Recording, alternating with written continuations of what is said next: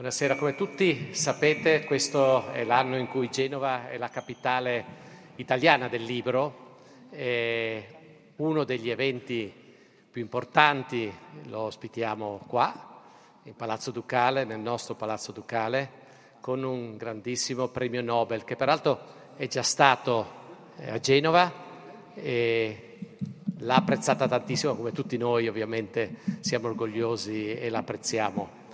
Eh, Omar, Orhan Pamuk, eh, non sono io che devo ovviamente spiegare chi è perché lo conoscete tutti, eh, io come Palazzo Ducale sono veramente onorato di ospitarlo e di ospitare questa conferenza con tantissime persone qua e nella sala vicino, eh, quindi vuol dire che in fondo facciamo dei, degli ottimi progetti per tutti voi. Grazie.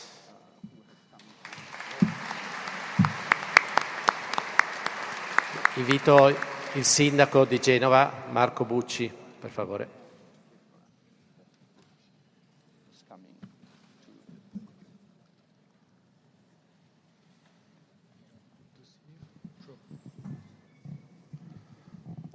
A warm and a strong welcome to Orhan Pamuk to the, from the city of Genoa. We appreciate your tie, as I told you. You got the, the flag of the city of Genoa. Stavo dicendo che ha la bandiera della città di Genova sulla cravatta, quindi direi che questo è un ottimo segno di, di benvenuto alla nostra città. E sono veramente felice che la nostra sala e anche quella maggior consiglio e minor consiglio siano piene di genovesi eh, che vogliono sentire questa, chiamiamola, conferenza. Abbiamo nell'ambito della Genova Capitale del Libro, come sapete, un grandissimo progetto a, a pagine spiega, eh, spiegate, questo era il titolo, eh, che ha vinto eh, la Capitale del Libro per l'anno ventitré e i primi mesi dell'anno ventiquattro. Eh, siamo orgogliosi, siamo fieri e qui al Palazzo Ducale aver ospitato il Nobel eh, Pamuk per noi è un segno di partecipazione a questo evento, è un segno della città di Genova di partecipazione a questo grande eh, momento culturale che noi abbiamo ed è anche un segno che vuol dire che la nostra città si dà da fare, si tira sulle maniche ed è in grado di organizzare cose di questo tipo. Io non sono un esperto, per cui lascio a tutti quelli che verranno dopo i commenti eh, importanti sulla serata. Voglio solo dirvi che ho apprezzato il fatto che eh, ci siano le città come punto importante di questo tipo di letteratura. Ho molto apprezzato che ci siano città che, ovviamente, come sapete anche tutti voi, meglio di me, eh, sono state posti dove c'era la città di Genova. La città di Genova ha messo famiglie, ha messo costruzioni, ha messo cose importanti che tuttora sono ancora, ancora erette, ancora vive, che fanno parte della nostra cultura. C'è un pezzo della nostra cultura, della nostra città, di quello che eravamo nei secoli passati, nelle città che vengono descritte. E io vorrei dire ci sarà anche un pezzo in futuro, perché noi vogliamo essere una città multiculturale, vogliamo essere una città che è in grado di lasciare dei segni, vogliamo essere una città che ospita tante culture, tante persone di mare, tanta gente che viene da noi per traffici, per logistica, eccetera, ma vogliamo anche fare in modo che si ricordi la nostra città e la nostra città venga a essere parte anche della letteratura. Questo è uno dei grandi messaggi, non è l'unico, ma uno dei grandi messaggi che vogliamo lanciare nel nostro anno di Capitale del Libro, e ospitando persone che hanno fatto delle loro città anche una parte importante della loro esposizione letteraria e quindi della cultura che, ha fatto, che è arrivata a prendere i, i premi Nobel. Ci sono tantissime altre cose, non è il mio compito sottolinearle. Voglio solo dire che ci saranno anche tanti altri autori, come sapete, il programma va avanti ovviamente, e tanti altri modi e tante altre occasioni per rivedere queste cose e far vedere come noi qui a Genova, eh, su tante cose, possiamo dire che non siamo secondi a nessuno. Grazie a voi per essere qui e buona serata a tutti.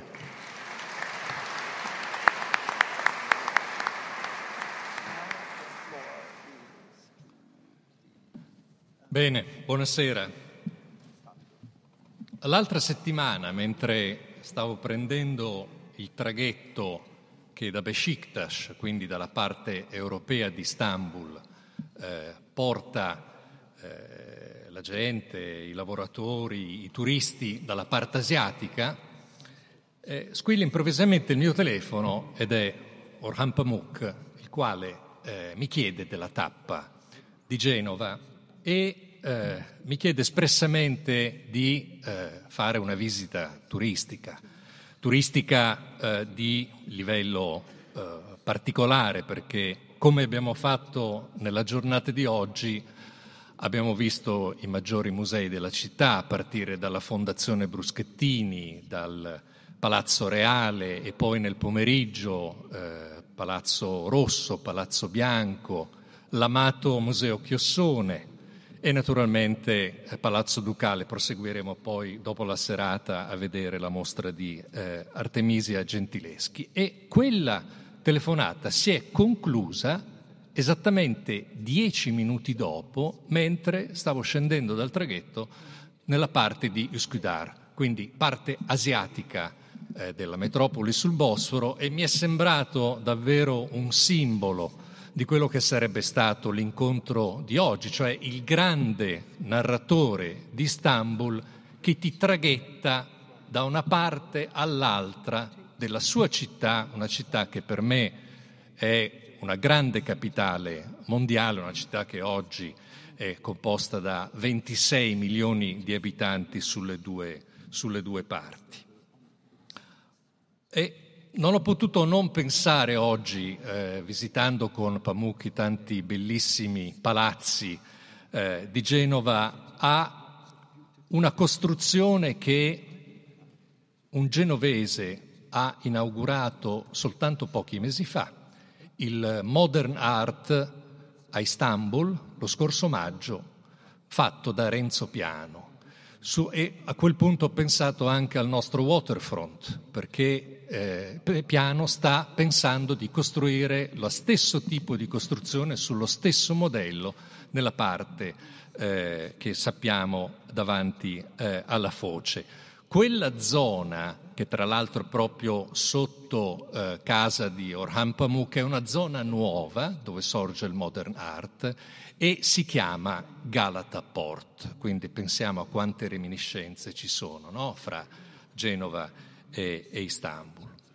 Ora, qui noi ci troviamo di fronte a uno dei più grandi scrittori eh, contemporanei, quindi a me fa particolarmente piacere riportarlo eh, nella mia, nella nostra città, dopo dodici anni, dopo la bella visita che abbiamo fatto nel, nel duemilaundici, in cui c'è un piccolo aneddoto che però eh, dimostra tutto Pamuk. Nel momento in cui stavamo eh, passeggiando verso Piazza Banchi e c'erano appunto tutte le bancarelle dei libri, lui a un certo punto vede che eh, mi stavo incuriosendo su alcuni eh, volumi che riguardavano Genova, illustrati eh, soprattutto. Ne prende tre o quattro, pensando che io potessi magari un giorno eh, interessarmi, scrivere, leggere. Me li mette in braccio e soprattutto mi regala una lezione importantissima che credo non dimenticherò mai. E mi dice: ricordati che i libri si fanno con i libri. I libri si fanno con i libri. E questo noi, leggendo l'opera intera di Orhan Pamuk, lo capiamo benissimo nella costruzione con cui sono eh, fatti. Allora, ognuno di noi, credo, ha un libro amato di Orhan Pamuk. Io ne voglio citare, per presentarlo a chi non conoscesse la sua opera intera, tre. Eh, capirete adesso le, le, le, le ragioni per cui li nomino. Il primo è il Museo dell'Innocenza. Il Museo dell'Innocenza è un, eh, non soltanto un grande romanzo sull'amore, ma è diventato un museo vero e proprio, un museo che Pamuk ha costruito a Istanbul proprio davanti alla via che si apre eh, davanti al Consolato Generale d'Italia. Oggi è diventato una meta turistica di Istanbul, ci sono i cartelli ovunque ed è stata una grande opera, una grande fatica. Questo lo capiamo anche dalla lettura di questo nuovo libro di cui parleremo eh, questa sera. Il secondo libro è Neve, Neve che è sicuramente il libro dichiaratamente più politico di Orhan Pamuk, eh, il libro più amato in Italia, che parla di un confine gelato, anzi congelato, in quella zona al confine fra Turchia e Armenia, una città magnifica e misteriosa come quella di Kars. E il terzo libro è ovviamente Istanbul, il libro che nel duemilasei gli ha dato il premio Nobel, la propria autobiografia e la biografia della, della sua città. Quindi un grande affresco eh, sulla, sulla metropoli, e che è stato premiato. A me piace leggere la motivazione che eh, la, la, gli accademici di Stoccolma hanno voluto dare. È stato un momento molto emozionante quello. Ve leggo proprio la motivazione. Perché nel ricercare l'anima malinconica della sua città natale, Pamuk ha scoperto nuovi simboli per rappresentare scontri e legami fra diverse culture. Pamuk è stato capace di descrivere Istanbul come Dostoevskij a San Pietroburgo, come Joyce a Dublino o come Proust a Parigi. Allora, credo che abbiamo capito che leggere i romanzi di Orhan Pamuk non solo ci aiutano a Uh, capire la Turchia di ieri, quella di oggi e prefigurare quella di domani, ma realmente a comprendere il mondo che stiamo attraversando. Ora, eh, dopo eh, ovviamente ascolteremo la voce del premio Nobel, ma naturalmente voglio presentarvi chi è accanto a me a dialogare con lui, che è, è Andrea Canobbio, traduttore, scrittore, perché ha vinto il premio Grinzane Cavour per Esordienti e poi eh, il premio Mondello. Oggi è nella cinquina del premio Strega eh, con il suo romanzo autobiografico La traversata notturna, ma soprattutto Andrea Canobbio è l'editor di Orhan Pamuk, eh, cioè è la persona che alla casa editrice Einaudi, Eh, che ringrazio tra l'altro per aver contribuito a eh, portare Orhan Pamuk qui a Genova, gli cura tutti i suoi libri, i suoi testi, i suoi romanzi. Gli lascio la parola, non prima di non avere ricordato un amico di Palazzo Ducale che è stato con noi con, per, tanto, per tante occasioni, anche altrove, che è Paolo Noseda, traduttore di lunghissimo corso, che a questo stesso tavolo dodici anni fa con Orhan Pamuk era con noi. Quindi grazie e ascoltiamo il dialogo fra eh, Andrea Canobbio e Orhan Pamuk.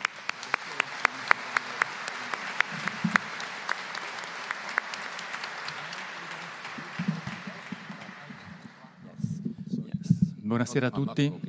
Um, prima di iniziare a parlare di questo bellissimo libro, um, vorrei chiedere a, a Orhan subito una cosa, perché siamo stati poco fa a vedere la mostra veramente straordinaria qui a Palazzo Ducale di Calvino, eh, e dato che so che Calvino è, è stato un autore molto importante per lui, eh, che l'ha influenzato molto, volevo che ci dicesse qualcosa su Calvino.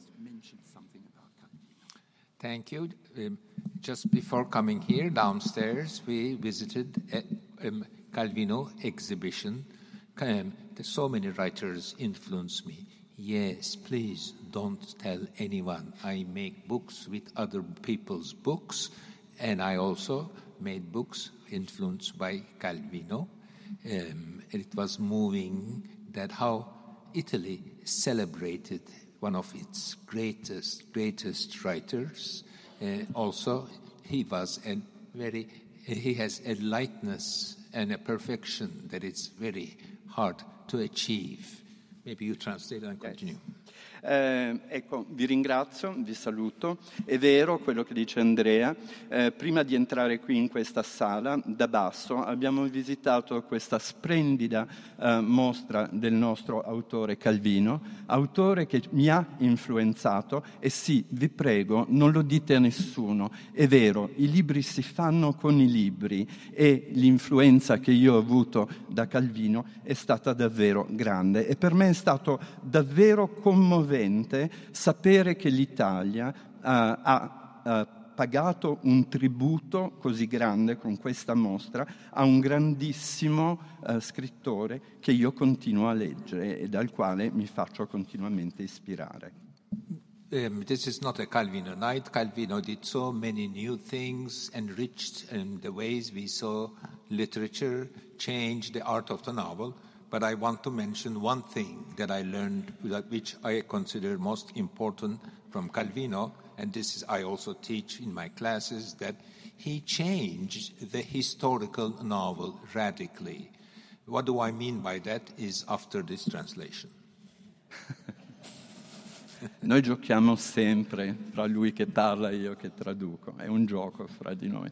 E, eh, Calvino ha, è stato uh, un autore che ha introdotto moltissime cose nuove, il suo sguardo sulla letteratura ha davvero cambiato il vero e proprio cuore eh, del romanzo. E c'è una cosa che io ritengo particolarmente importante, ed è una cosa che io dico sempre quando insegno ai miei studenti, e vi spiegherò dopo il perché vi dico questo. eh, Calvino ha radicalmente cambiato il romanzo storico. Till Calvino, a historical novel was a business of realism and research. We all know, you all know better than me, Manzoni, in order to write the betrothed Um, um, um, a story that took place to, uh, uh, around six hundred fifty-five, Milan, Milano, plague and all that. He researched and researched, he researched, he wrote his book, and he wrote almost a long essay how he researched for his book, uh, searching for documents, sources, that, and he was, and this is a great book. The betrothed is based on reality. He assures us that it's based on reality. And it is, perhaps, uh, uh, the betrothed is the war and peace of Italy. It's a national big epic written by the major, perhaps the greatest national writer. Calvino changed all that paradigm with his three, three novels, The Baron in the Trees in English, The Cloven Viscount, and the, uh, and the third one, um, The Invisible Viscount. Uh, he invented fantastic historical novel, a historical novel that is not based on research and reality. Not that he did not know about these periods. He did his research, but he wrote his historical novels based on his imagination and their work. Suddenly, the paradigma, Uh, the problematics, uh, the focus of the historical novel is not, does he get the details of uh, details right? Do we have this kind of windows? Do people have this kind of paper? Or do they eat this lentil or this lentil in history? He had changed that completely and invented a convincing um, discourse about thinking about history through fantasy. This I owe him a lot. Umberto Eco owes him a lot. A lot of writers owe him a lot, because suddenly the realistic history book, historical novel is changed. Not that we drop the value of realism, but we also found find something with um, history combined with fantasy. So many writers learned so much from Calvino. This is one of the major things me and many other writers learned from him. Ebbene, ritornando all'importanza del romanzo storico, ecco, io credo proprio eh, che eh, lui abbia cambiato l'impostazione del romanzo storico, che era basato eh, sulla ricerca, ovviamente, e questo appare chiarissimo nel lavoro che ha fatto Alessandro Manzoni con il suo capolavoro I Promessi Sposi. Eh, Promessi Sposi ambientati nel milleseicentocinquantacinque, eh, dove eh, a lui servì una ricerca e una ricerca profondissima e dettagliata, al punto tale che Manzoni stesso scrisse un saggio sui suoi sforzi di ricerca per poter avere tutta la documentazione e per poter avere tutto il materiale per descrivere I Promessi Sposi, che è un romanzo storico basato sulla realtà. Possiamo definire I Promessi Sposi il guerra e pace italiano, della letteratura italiana, dell'epica nazionale italiana, la più grande opera epica che sia stata mai scritta. Ma per tornare a Calvino e tornare ai suoi tre libri eh, sul barone, sul visconte, visibile e invisibile, insomma, eh, cioè i suoi tre capolavori, ecco, eh, lui è riuscito a far fare un passo avanti verso la fantasia al romanzo storico, nel nel senso che non è che abbia condotto una ricerca, non è che abbia, si sia dimenticato della ricerca dettagliata e del realismo che c'è bisogno di sapere per scrivere ed ambientare un romanzo storico, ma lo ha fatto in un altro modo, lo ha fatto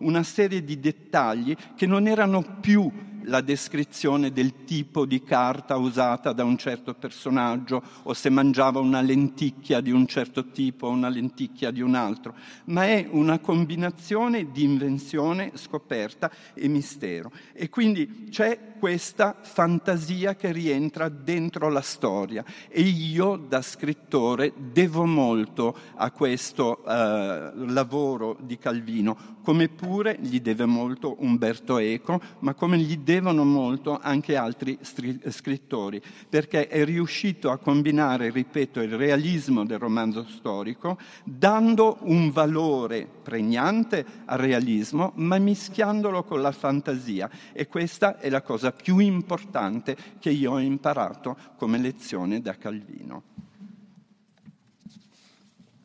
Ok, grazie.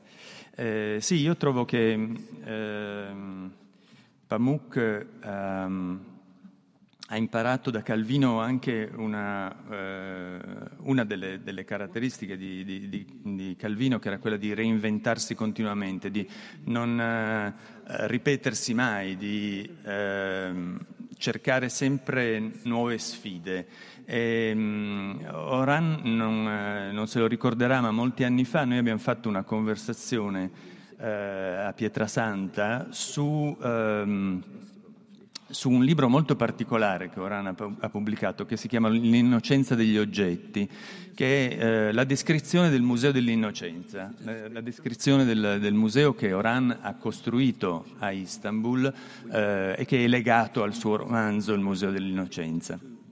Eh, questo libro, eh, questo che, di cui parliamo stasera, Ricordi di montagne lontane, eh, in realtà è molto legato al, al Museo dell'Innocenza. Eh, eh, se, insieme, secondo me, rappresentano eh, l'opera eh, che ormai non possiamo più definire eh, secondaria di, di, di Pamuk come artista visivo. Eh, lui dà una descrizione eh, proprio all'inizio del libro, dà una descrizione direi eh, perfetta di, eh, di quello che è successo con questo, appunto, con questi taccuini che sono riprodotti eh, in questo libro. Ehm, ecco che cosa va detto. Tra i sette e i ventidue anni ho creduto che sarei stato pittore. A ventidue anni il pittore in me è morto e ho cominciato a scrivere romanzi. Nel duemilaotto sono entrato in un negozio per uscirne con due sacchetti pieni di matite e pennelli. Poi ho cominciato a disegnare su piccoli taccuini, eh, fra il piacere e il timore. Sì, il pittore in me non era morto, ma aveva paura ed era molto timido. Disegnavo su taccuini perché nessuno vedesse le mie opere. Mi sentivo addirittura un po' colpevole. Era la prova che le parole non bastavano. E, ehm, a parte la, appunto, la, la bellezza anche di questi, dei testi che, eh, che eh, Orhan scrive nei, nei taccuini, è evidente che eh, i taccuini sono, nascono proprio dall'intreccio tra eh, testo e, e, e immagine. E io eh, vorrei che Orhan ci parlasse un po' di, eh, di questa... Oh, di questa rivelazione che è stata per lui appunto nel duemilaotto. Adesso sono, sono passati molti anni e Orhan adesso non so se può farci vedere, ma dovrebbe avere in tasca il, il, il taccuino. Yeah. Si può... Ok, thank you for pointing that out. Grazie, ma non ce l'ha stasera. Grazie per averlo detto, sì, sì, il taccuino ce l'ha. Since I am also a professor, uh, visual teaching is the easiest and fastest, so I pull out my gun. And it is a notebook. Eh. Ecco, visto che sono anche un professore e naturalmente l'insegnamento eh, delle discipline visive oggi eh, fa sì che eh, l'insegnamento sia più semplice, più veloce, ecco, adesso estraggo la mia arma e ve la mostro. Maybe just to sum it up, eh, I come from a family of civil engineers. Till the age of twenty-two, I thought I will be an architect and a painter. I was also destined to be a civil engineer, but now that I'm painting all the time, uh, everyone said this one, okay, goes to the same engineering school, but becomes, now that he's artsy, a painter. In fact, I won the, I ent- enrolled into the Istanbul Technical University. My grandfather, my father, my uncles went. Then I began studying architecture, and as I wrote in my book, Istanbul, suddenly a screw is loose in my head, and I drop out of architectural school and decide to be a novelist. And at the same time, I thought I killed the painter in me.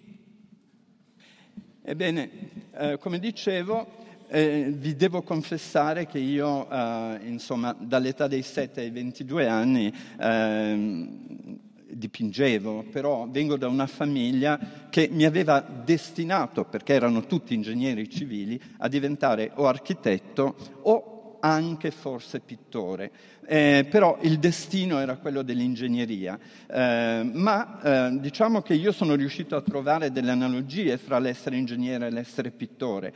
Mi mandarono, mio malgrado, all'università, al Politecnico di Istanbul. L'aveva frequentato mio padre, l'aveva frequentato mio nonno, tutti i miei zii avevano frequentato il, il Politecnico, e allora io cominciai a studiare architettura. Cominciai a studiare architettura finché iniziai a scrivere il mio libro, il mio libro Istanbul, e lì mi sono svitato. Ho perso una vite in testa e eh, ho pensato di mollare l'architettura, di mollare l'ingegneria e di cominciare a scrivere romanzi. E ecco perché dico che è morto il, l'ingegnere dentro di me, il pittore dentro di me, ovviamente. After twenty years of writing novels, I realized that the painter is not dead at all. And as just as Andrea pointed out, one day that I went into a stationery and came out happily like a child, holding chocolates and sweets in his hands, went home and began doing paintings. But socially, I am a now famous novelist. I cannot go out saying, I did a painting, would you look at that? It would be embarrassing.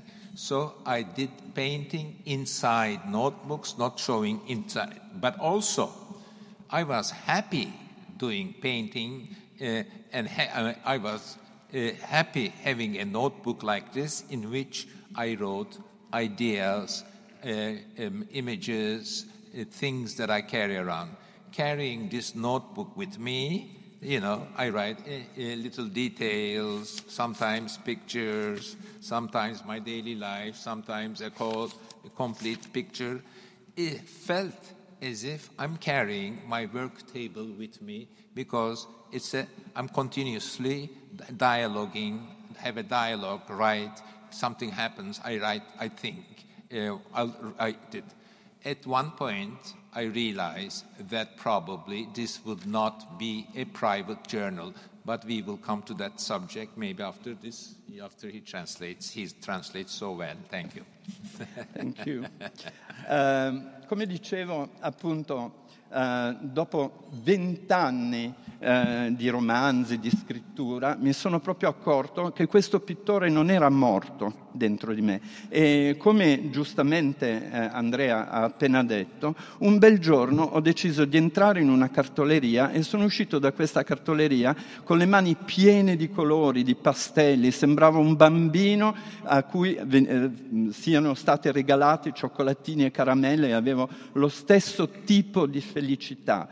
Avevo riniziato a dipingere, ma a quel punto, dal punto di vista così di come mi vede la società, ero un romanziere famoso, e allora mettermi a dipingere delle tele mi sembrava una cosa imbarazzante. Allora ho cominciato a disegnare, a fare dei piccoli schizzi che mi rendevano felice in questi libricini, in questi piccoli notes, dove io ho sempre eh, usato mettere nero su bianco le mie idee, talvolta colorarle con delle le immagini, insomma sono tutta una serie di cose che io porto con me, sono quelli che io chiamo i piccoli particolari del mio quotidiano, sono come delle fotografie, sono la mia quotidianità, anche i piccoli conflitti, è come se io viaggiassi con la mia scrivania costantemente e eh, con questo mio eh, libretto io ci parlo, ci dialogo, ci scrivo, perché mentre scrivo penso e eh, prima di continuare a parlarvi del perché c'è cioè questo senso di privatezza in me, lascio che venga fatta la traduzione. Maybe just before Andrea's second question, I'll just give you a brief history of uh, keeping a journal. That, uh, and also, uh, um, humanity had kept journals forever. Uh, Um, that most of the time what we today call journal is about something secret. Um, we bury a treasure someplace and write to a paper, I buried the treasure, here is the map, here is how do I go. Uh, we write about the codes. Uh, today I woke up, we write, take notes about ourselves, perhaps because to measure our health is improving, this is happening, very private things. Journals are about our private life, and in, uh, the uh, uh, journal is something that should be kept. In fact, in my childhood, a publisher sold journals, I'm sure they, it's copied from Europe, where there is a lock. You have a key, you write into your journal, and you lock it. It's a private thing. It is your innermost thoughts. You say, I disagree, I don't like my flag, my father is a bad person, I hate my mother, I don't like my nation, so forth and so on. You write them and hide it and lock it, and political ideas, private ideas, visions, journals were meant to be kept secret, uh, codes, secret things where you bury this, what you want, your secret thoughts. Since till in nineteen twenties, the French writer André Gide began to publish private, publicly his journal. Suddenly, the idea of keeping journal suddenly radically changed. Then, then he continued to keep a journal with the idea of publishing it, which changed the idea of keeping a journal, because after him, a writer cannot uh, keep a journal and say, no, no, no, I just uh, burned them after me. You, no one will believe you.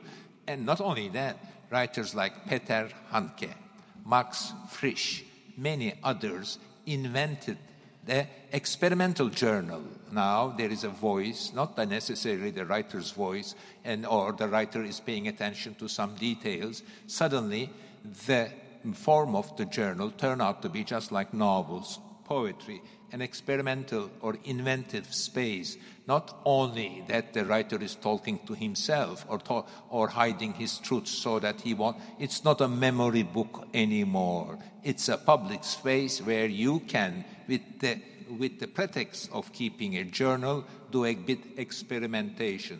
After André Gide, many many writers did something new, experimented.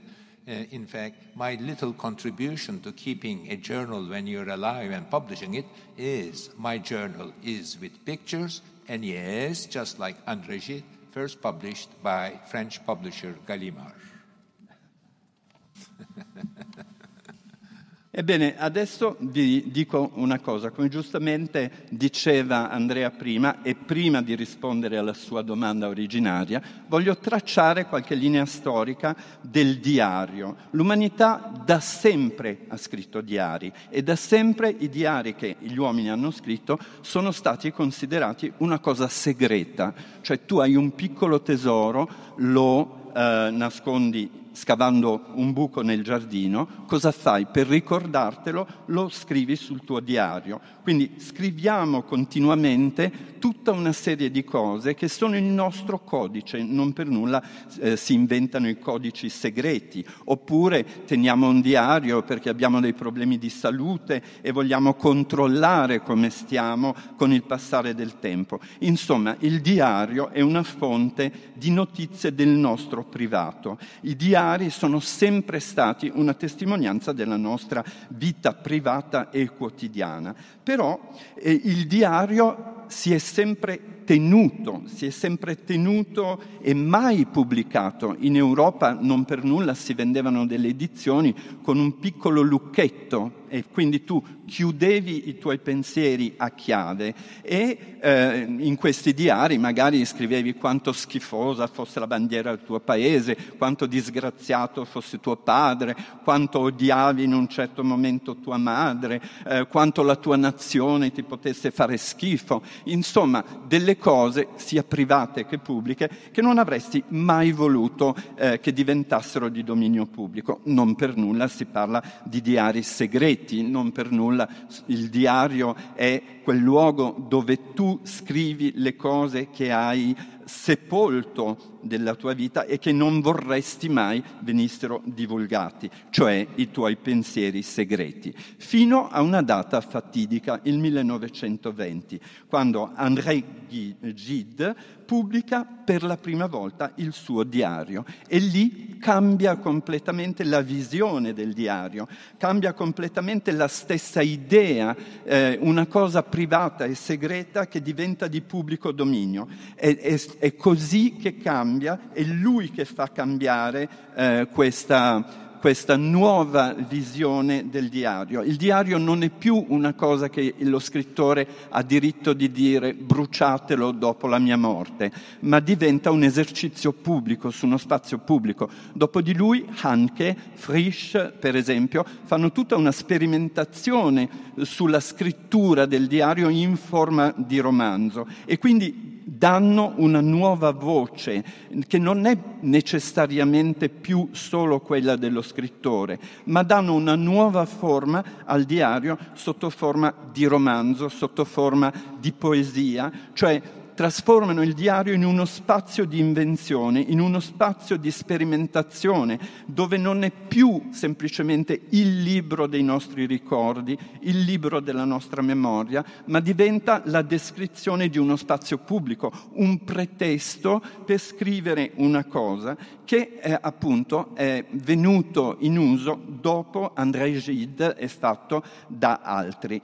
E eh, il mio piccolo contributo, se volete, a questo cambiamento della visione di che cos'è un diario è il fatto che io, nei miei taccuini, abbia anche disegnato una serie di cose e che sia stato pubblicato da Gallimard in prima battuta, che è stata anche la casa editrice di André Gide.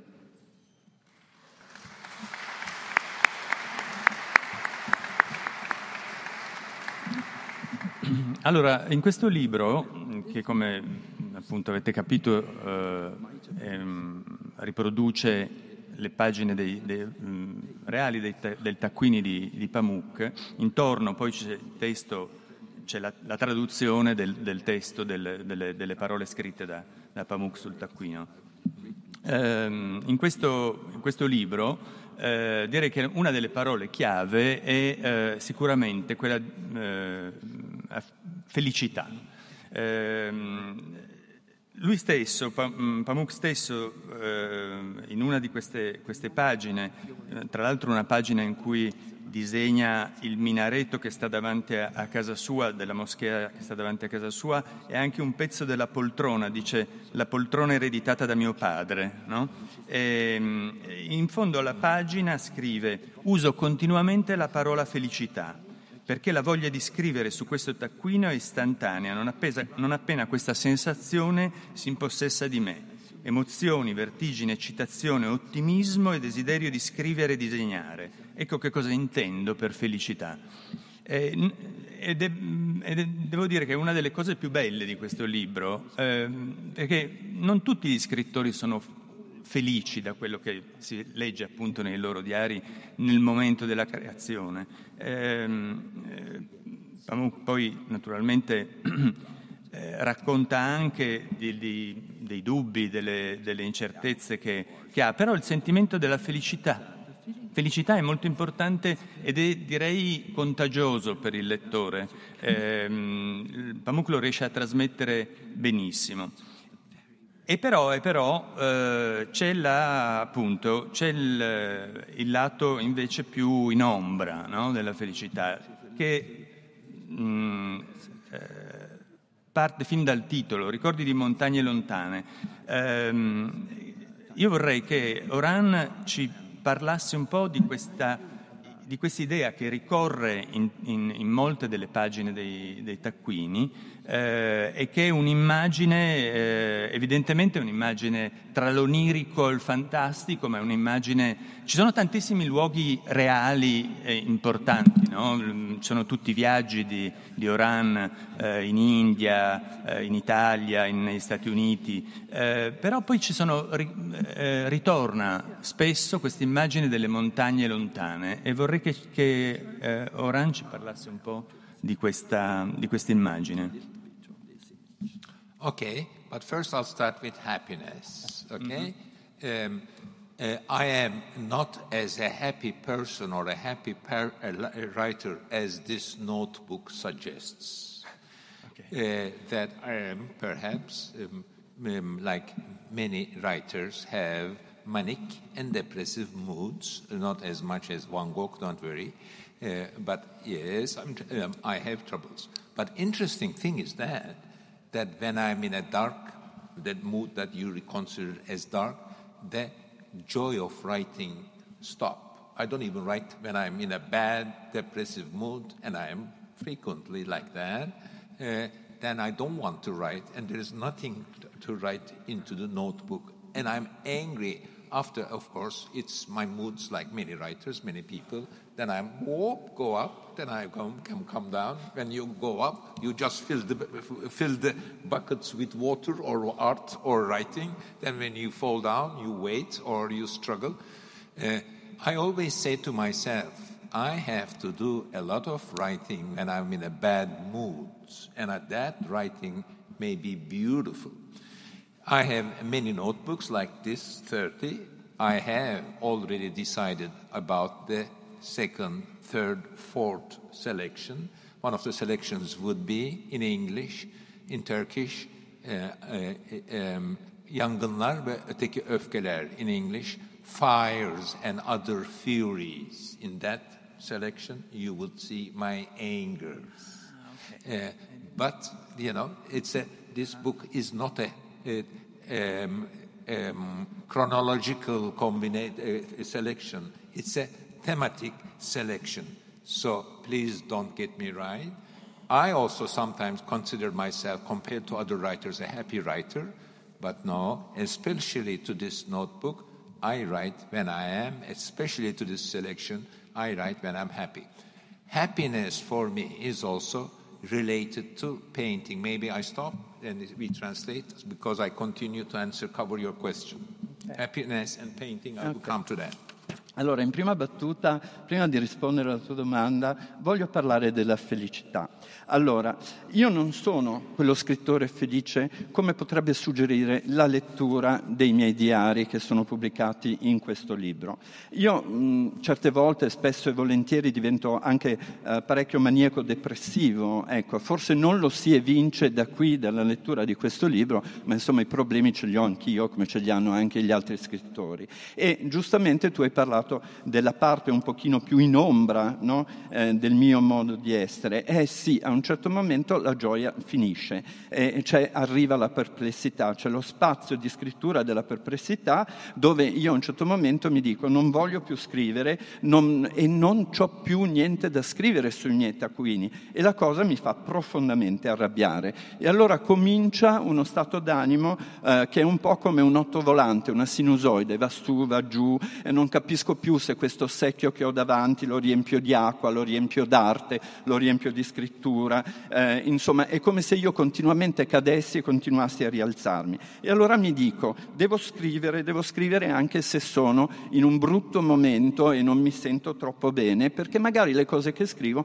alla fine saltano fuori che sono meravigliose. E allora cosa ho fatto? Ho fatto una prima scelta, una seconda scelta, una terza scelta, una quarta scelta, un po' di roba era scritta in inglese, un po' di roba era scritta in turco, parlo del fuoco, parlo della furia, parlo di questo, parlo dell'altro, parlo di quando sono anche molto arrabbiato. Cioè, ho scelto. Cosa intendo dire? Questo libro non è un libro cronologico, ma è un libro tematico. La scelta che ho fatto riguarda dei temi. E per favore, appunto, non consideratemi semplicemente uno scrittore felice. Sono semplicemente uno scrittore che ha scelto dei brani felici da mettere dentro un libro. E anche c'è una stretta correlazione fra la scelta che ho fatto e il mio modo di dipingere, e adesso ne parleremo. A few more words about happiness, painting and writing. I consider myself both a painter and a writer. Socially, I am, um, um, I am more a writer, and I, in the last fifty years of my life, I gave more time, more time to writing, less time to painting. But when I paint, my mood is like that of a person, a man who is taking a shower and singing. He is so happy. He is just singing. It may be a bad song, but he's happy with himself, with what he is doing. When I'm writing, first of all, I don't listen to music when I'm writing. No music. It's all silence. And I am more cerebral.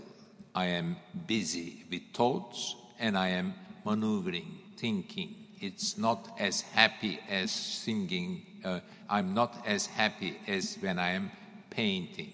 But the end result, um, I look at my writings and I find them to be more executed, more work, carrying more work, and inspiration perhaps is there, but it is overworked, it is enriched, it is carried. While my painting, my drawing is more spontaneous, it's more bodily. The sense that I wrote in my book, My Name is Red, that the feeling that it's not me, but my hand is doing this painting. I'm possessed by another force who is doing the painting. I'm an instrument of that other world who is doing the painting, and that may, perhaps makes me happier. When I write, I'm sure I'm writing. When I paint, it is feels as if my body is doing the painting. And I also like the bodily, body, hand activity of the painter. Sometimes it seems your eyes, your intellect, with amazement, watches what your hand is doing. I wrote up since I painted it also in my childhood. I know this feeling and describe this feeling in My Name is Red. I like both moods. Sometimes I write, write, write a whole day. I'm happy with my writing, and I say, now I want to paint. Um, um, and I also paint. Um, these are different attitudes, different moods. Then, when I write beautifully, convinced beautifully, I'm very manic. I'm convinced of my powers and inventiveness, my creativity. I am happy with myself and very happy when I'm writing well. The same with painting. When I'm frustrated, I can leave. The, this manic and depressive moods also covers painting. But in the end, social life made me more a writer. The painting comes now. I sometimes say to my friends, I am getting out of the closet as, from, as a painter. Ebbene, uh... Io devo dire, eh, quando eh, dipingo e anche quando scrivo, eh, la mia sensazione è proprio quella della felicità in entrambi i casi. Però, dal punto di vista così della generalità, di come mi considerano in generale le persone, eh, le persone mi guardano e pensano di me che io sia uno scrittore. Di fatto, gli ultimi cinquanta anni della mia vita io l'ho dedicati in maggior parte alla scrittura rispetto alla pittura. E quindi, però, io quando dipingo, vi devo confessare una cosa, mi sento come il classico uomo sotto la doccia che canta bello felice anche se è stonato, è comunque felice di se stesso. Ecco, questo è il sentimento che io provo quando dipingo.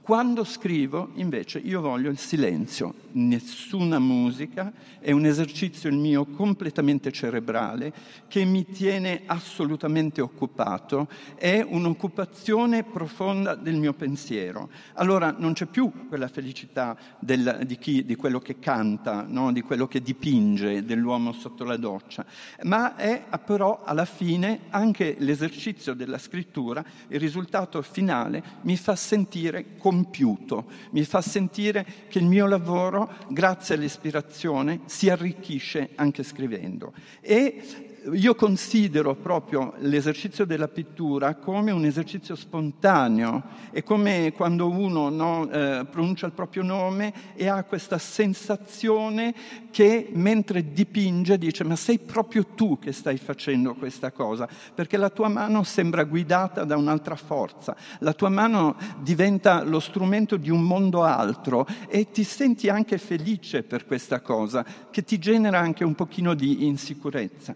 Mentre invece io quando scrivo sono sicuro di quello che faccio. In più, quando dipingo, io dipingo con tutto il corpo e questo, questa azione corporea, eh, questa azione della mia mano, io proprio la sento e non è una cosa che ha a che vedere eh, con ciò che si vede o con l'intelligenza o con l'intelletto, è una sensazione di sorpresa che provo tutte le volte a vedere quello che fa la mia mano. Eh, è una cosa che eh, risale addirittura questa sensazione alla mia infanzia e, e questa cosa l'ho anche descritta nel mio romanzo Rosso.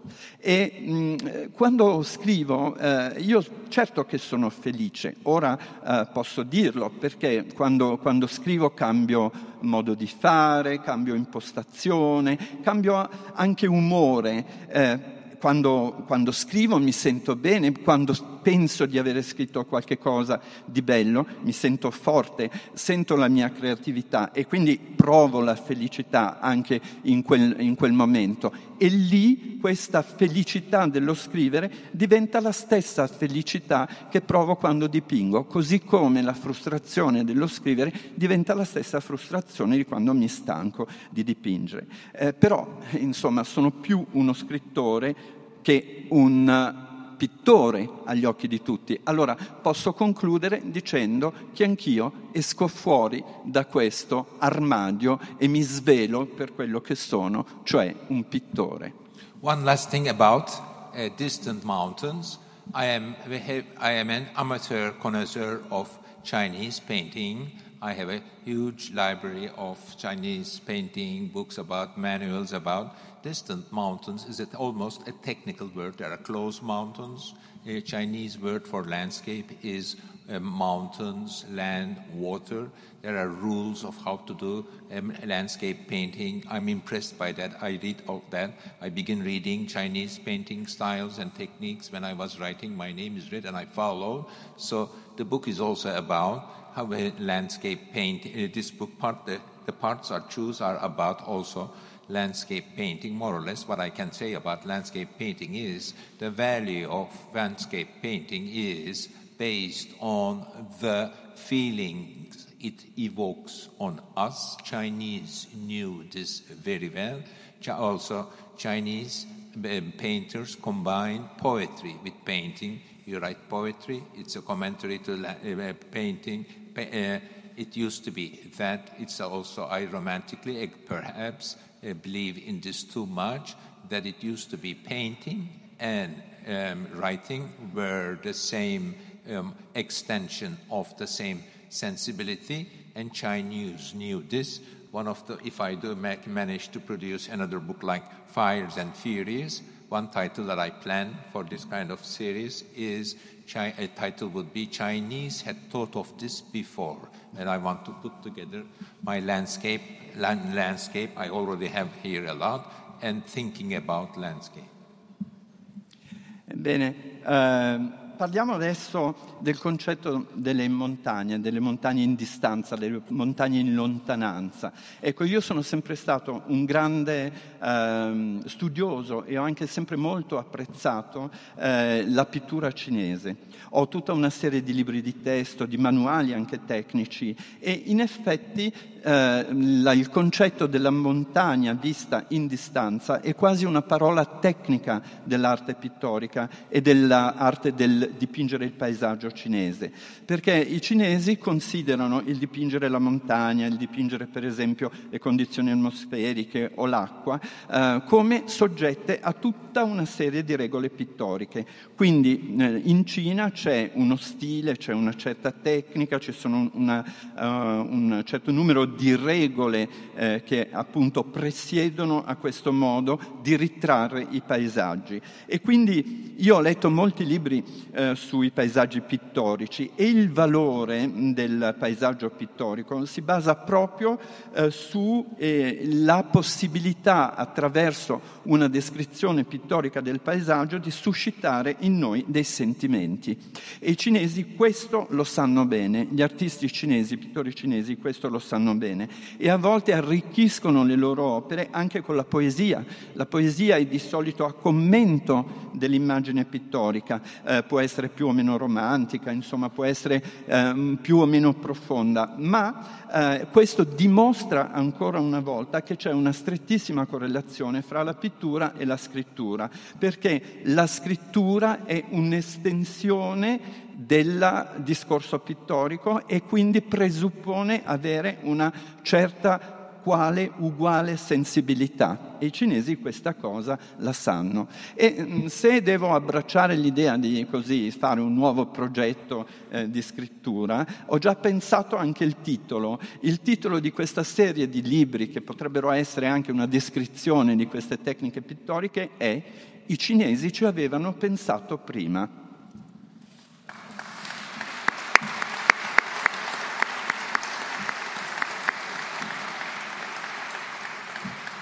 Allora, queste, queste parole di, di Pamuk sul um, questa polarità spontaneo uh, ar- artificiale uh, o artificioso um, tra um, ingenuo e, e invece studiato, no? E richiamano evidentemente le sue lezioni americane, le lezioni, le Norton Lecture che Pamuk ha fatto ad Harvard, che partivano dal testo di, di Schiller, eh, Poeti ingenui e sentimentali, dove appunto la, la, la, la polarità era tra eh, il, l'artista classico, che eh, non ha bisogno di costruire le sue opere perché l, appunto l'arte gli viene spontanea, il gesto gli viene spontaneo, mentre invece eh, l'artista moderno che Eh, provando una specie di nostalgia per la classicità, eh, però eh, è più consapevole, no? dei, dei, dei propri mezzi, consapevole delle,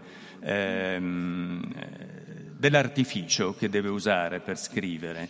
E, eh, volevo, ehm, volevo leggervi ancora un, un pezzettino e poi farlo commentare da Orhan, perché di nuovo, tra l'altro, spiega anche bene come... Eh, Orhan lavora sui, ehm, sui taccuini. Qua per esempio c'è di nuovo una vista del, del Bosforo, e, eh, e poi Pamuk successivamente è intervenuto scrivendo sopra il disegno che ha fatto, l'acquerello che ha fatto, e ha scritto eh, questo vedevo stamattina bevendo il caffè in terrazza, ho subito preso i colori per fissarne l'immagine, eh, fatto straordinario perché raramente disegno al mattino. Le immagini permettono di fissare nella memoria il tempo. A ogni secondo un disegno, qualche riga di testo. Era il primo momento della giornata, poi arriva il secondo e un secondo disegno. Si procede così, vivere e vedere. A ogni momento il suo disegno, messi uno accanto all'altro, ci offrono il racconto illustrato di una giornata, di un anno, di una vita. Una vita è l'inchiostro di una serie di disegni. Curiosità per l'immagine che seguirà. e perché è curioso della prossima immagine che l'uomo non vuole morire. Con la morte le immagini scompaiono, comincia l'ombra. L'uomo vuole vedere sempre. Ecco perché tutti i disegni sono belli. Eh, già il testo è straordinario e ci, ci incanta. Eh, però qui viene fuori un'altra cosa, di nuovo eh, una, una polarità eh, tra, eh, che è quella tra scrittori eh, visivi e scrittori, ehm, e scrittori invece più di linguaggio. E volevo che Orhan ci parlasse di, questa, di queste due categorie. Ok. Yes, we can make so many distinctions between writers or human beings. We say there are urban writers, there are uh, and, uh, pastoral writers, there are epic writers, there are po- poetic uh, ri- uh, writers. There are so many divisions. I, my the division I like, perhaps because I am pre- preoccupied with drawing and painting, is this: that some writers are visual and some writers are verbal. What do you mean? All writers are verbal. Well, yes and no. This I partly explain in my um, Naive and Sentimental Writer book, that for me, um, in order to understand my kind of writer writing, we have to understand this. A writer, writing is writing a novel, reading a novel is this. A writer, maybe I stop, you translate and I continue. Ok. Allora, eh, sì, ci sono tutta una serie di distinzioni che in genere si fanno quando si parla degli scrittori e quando si parla anche, insomma, dell'umanità, di coloro che scrivono. Ci sono gli scrittori urbani, ci sono gli scrittori del passato, ci sono gli scrittori epici, ci sono gli scrittori poetici, insomma ci sono tutta una pletora di distinzioni che vengono fatte. Io eh, amo disegnare e amo dipingere, allora è per questo che ho creato, diciamo, la categoria di quelli che sono gli scrittori visuali e gli scrittori orali, come li chiamo io, o verbali. E voi vi chiederete, ma non sono tutti gli scrittori gente che si occupa di parole? Sì e no, direi. E vi spiego perché. Perché ho deciso di spiegarlo in questo taccuino abbastanza ingenuo e abbastanza sentimentale che ho scritto. Ecco, per me era molto importante capire che cosa scrive lo scrittore, eh, in modo tale da capire poi che cosa legge il lettore di quello che ha scritto lo scrittore. Um, perhaps it's best to illustrate what I mean by visual writers. For me, visual writers are best. Visual writers are perhaps Proust, Tolstoy, Nabokov.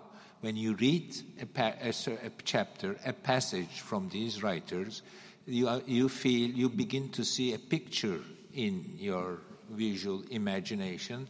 The writer is focused. The description, the words are focused to evoke that picture in reader's mind. When you when you read a Tolstoy a chapter, a scene, you see objects, you see the color, you see the light, you um, you have a sense of space and color. This is important. You see, you have a picture like imagination of the scene. Other kind of writer is, the best example is Dostoevskij. You read Dostoevskij, it's as deep as, perhaps deeper than these writers. There are no colors, no objects, no nothing. It's just two intense persons, verb. Uh, uh, there is, there are words, dialogues, drama, uh, everything that you need to satisfy yourself reading a novel is there. You're deep in it, but uh, you don't remember any colors, any objects, nothing in the room. Uh, I, having, maybe you translate this, then I'll tell you just briefly about your question, about uh, how uh, to illustrate your question. Okay. I'll say something more. Ok, eh, ebbene, eh, ecco perché io credo che eh, parlando di come definire questa categoria di scrittori visuali eh, è meglio citare dei nomi piuttosto che dare una definizione che sarebbe troppo difficile da capire. Allora, per me gli scrittori visuali sono Proust, sono Tolstoi, sono Nabokov. Perché? Perché vi fanno vedere un paesaggio quando scrivono, perché quando voi leggete una delle loro pagine, voi davanti agli occhi avete proprio un'immagine, avete proprio una scena. Le parole evocano una scena direi quasi pittorica nella vostra mente, e quindi la letteratura diventa visiva. Eh, eh, Tolstoi, per esempio, quando, si de- quando descrive una scena, quando descrive un interno o un esterno, eh, vi fa vedere gli oggetti, vi fa sentire la luce, ve la fa vedere, vi fa provare il senso della spazialità, vi fa sentire il cromatismo delle cose, e ogni singola scena può essere tradotta in immagine. Mentre invece forse l'esempio migliore del contrario è Dostoevskij, che è profondissimo, però è assolutamente privo di colori, ma è molto intenso. Però in Dostoevskij si sentono i verbi, eh, si sente il dramma, si sente il dialogo, eh, si sente il cambiamento di umore dentro i suoi romanzi. E mh, questo probabilmente, ecco, eh, anche se non vi fa vedere il colore nella stanza che il, lo scrittore descrive, ehm, e non ve lo potete ricordare perché lui non lo cita, serve comunque molto, e adesso spiego perché, e andiamo avanti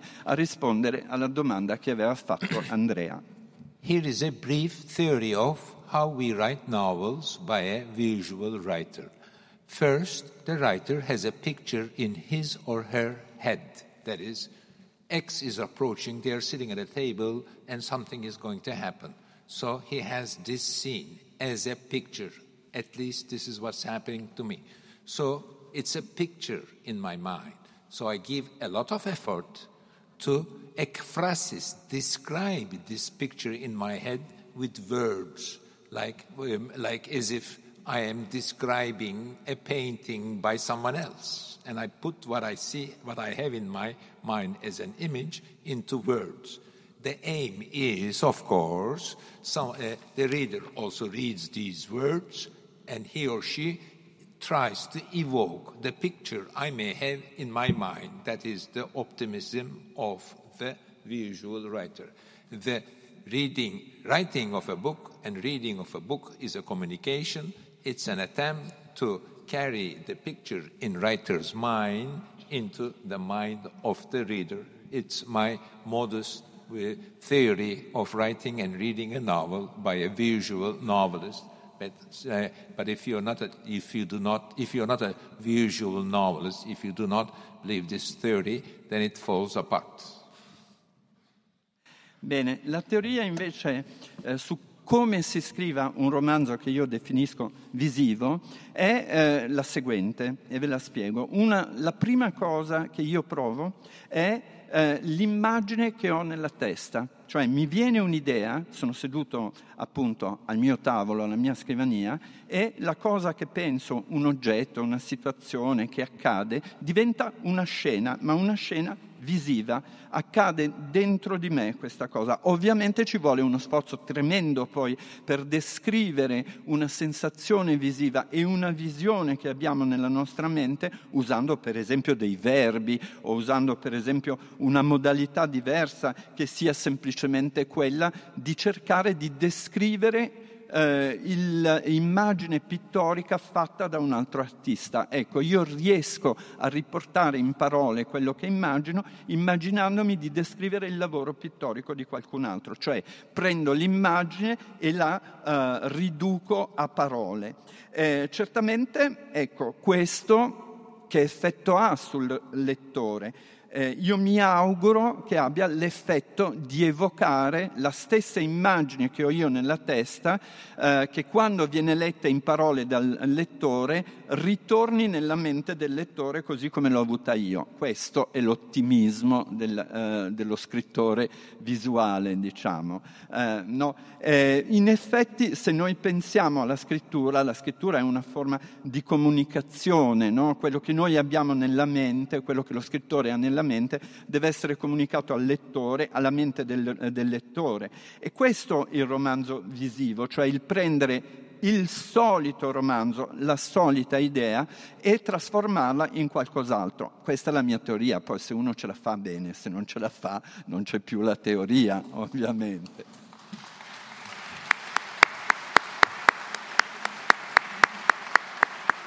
Io mi ricollego all'ultima frase di Pamuk eh, facendogli una domanda, perché qua ci troviamo di fronte chiaramente a un libro diverso, non è un romanzo, non è eh, una delle opere a cui eh, il premio Nobel ci ha abituato, ma è un libro molto visivo in cui naturalmente c'è molto testo. Ora, la cosa che eh, colpisce è vedere quante siano le immagini del Bosforo.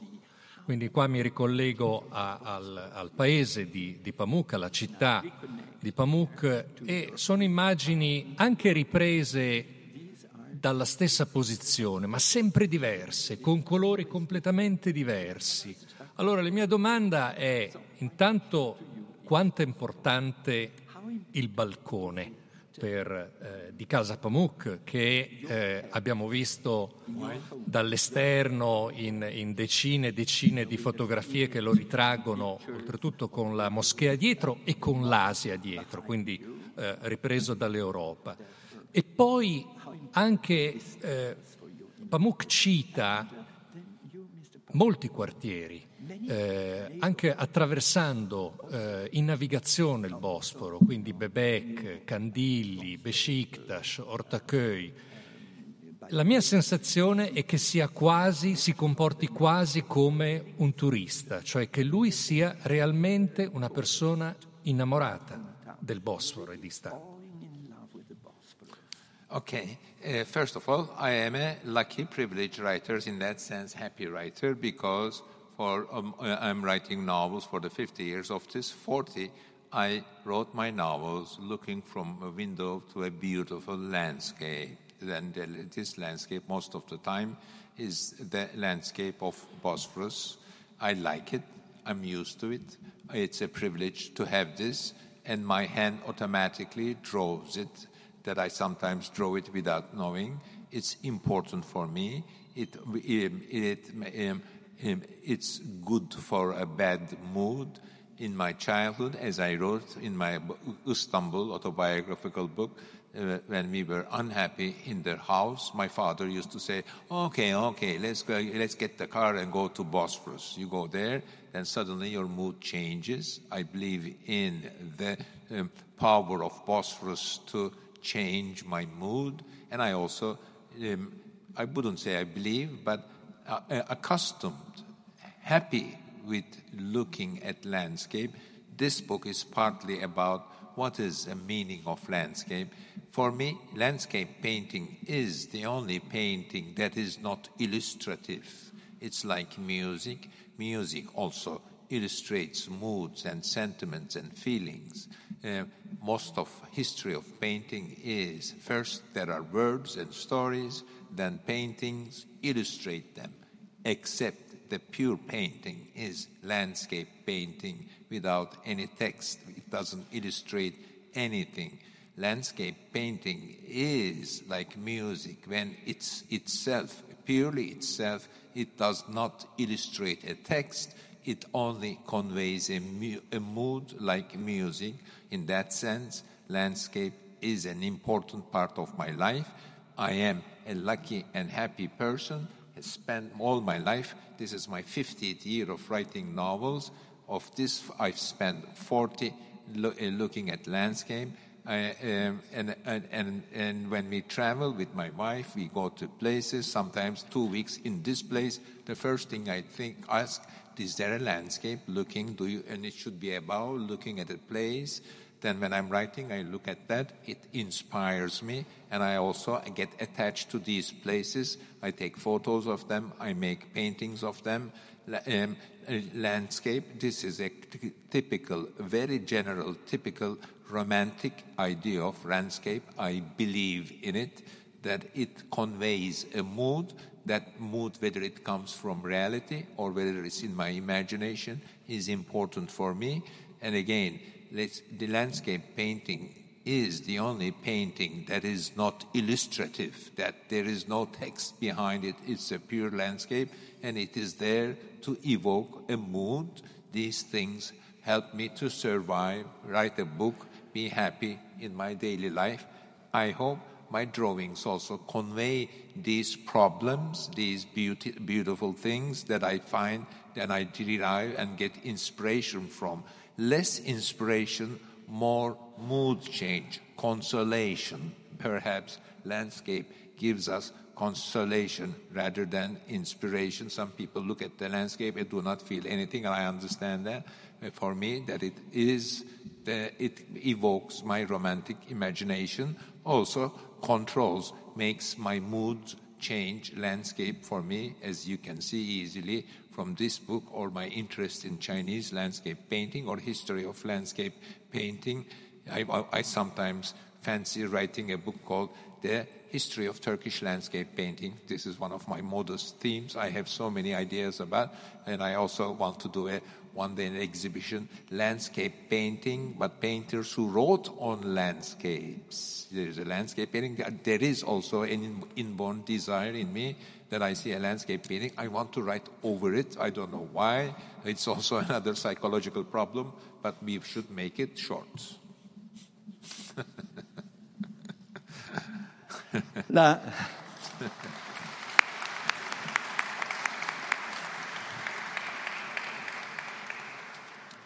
Ecco, la prima cosa che posso dire è che ovviamente quando io scrivo mi sento privilegiato. Privilegiato perché? Perché da cinquanta anni a questa parte, anzi devo dire da quaranta anni a questa parte, io dalla finestra di casa mia sono così privilegiato da vedere un paesaggio che è davvero meraviglioso. Il Bosforo, signore e signori, io lo amo e eh, devo dire eh, eh, è per me un grande privilegio e sono molto conscio di essere privilegiato di questa cosa. Cosa. A volte addirittura la mia mano scorre sul mio taccuino inconsapevolmente e, con, e comincio a disegnare le cose che vedo e improvvisamente il mio cattivo umore si trasforma in buon umore. E eh, quando nel mio libro Istanbul, che è poi alla fine la mia biografia e la biografia della mia città, io ero un bimbo infelice, magari piangevo a casa, il mio babbo mi diceva: dai, prendiamo la macchina, andiamo sul Bosforo, andiamo a guardare guardare il paesaggio del Bosforo, e il mio umore cambiava improvvisamente. E allora io negli anni ho imparato a riconoscere questa forza che ha il Bosforo, che ti fa cambiare l'umore in meglio. E ecco, io mi sono abituato a questo cambiamento di umore in meglio, ed ecco perché in questo libro c'è un, proprio una selezione di paesaggi, perché secondo me la pittura, come la musica, quando è pura non deve essere illustrativa. Eh, va bene, ci possono essere parole, ci possono essere storie, eh, le leggi, le storie nelle parole, nei dipinti che illustrano una certa scena, una certa cosa, ma quando un paesaggio è puro non ha bisogno di testo, proprio così eh, come la musica, quando è pura è di per sé stessa un paesaggio, quindi non ha bisogno di un, di un testo, e la musica, come il paesaggio, quando è puro ti cambia l'umore in meglio. Eh, e quindi è il paesaggio che, diciamo, eh, mi ha fatto sentire felice e fortunato del mio quotidiano, perché, ripeto, da cinquanta anni scrivo, ma da quaranta riesco a guardare e ad apprezzare questo paesaggio che io ho davanti ai miei occhi. E io e mia moglie, quando viaggiamo, ecco, la prima cosa che io dico, chiedo a lei sempre è: ma c'è un paesaggio da guardare? E quando trovo questo paesaggio da guardare io scrivo.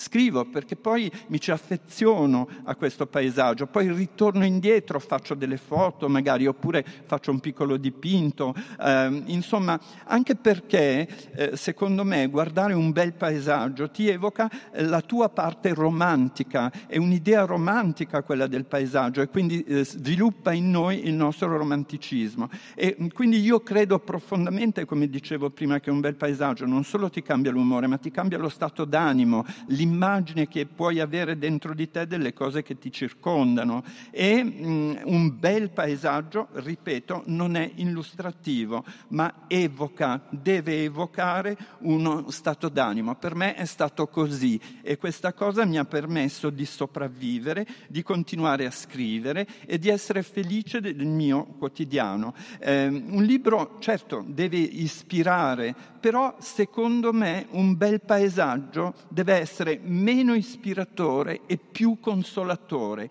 cioè quando vedi un, un paesaggio non devi essere ispirato, deve evocare dentro di te un'immagine romantica. Poi certo c'è il problema del controllo, di come si cambia, di come si cambia l'umore guardando una certa immagine, e lì ritorniamo ai cinesi, ritorniamo alla storia, ritorniamo alla tecnica del paesaggio. Ecco, una cosa che così nella mia immaginazione ho pensato di scrivere, se mai la scriverò questo libro, eh, voglio, mi piacerebbe scrivere un libro intitolato La, sto- la storia della pittura paesaggistica turca. Sono modesto eh, a volere un titolo e a scrivere una cosa di questo genere, però ecco, è come se nella mia testa ci fosse una mostra, no? Una grande mostra di quello che fanno i pittori, di quello che scrivono i pittori, e è come se io vedessi eh, questo paesaggio come se fossi su un palco, proprio davanti a una scena teatrale.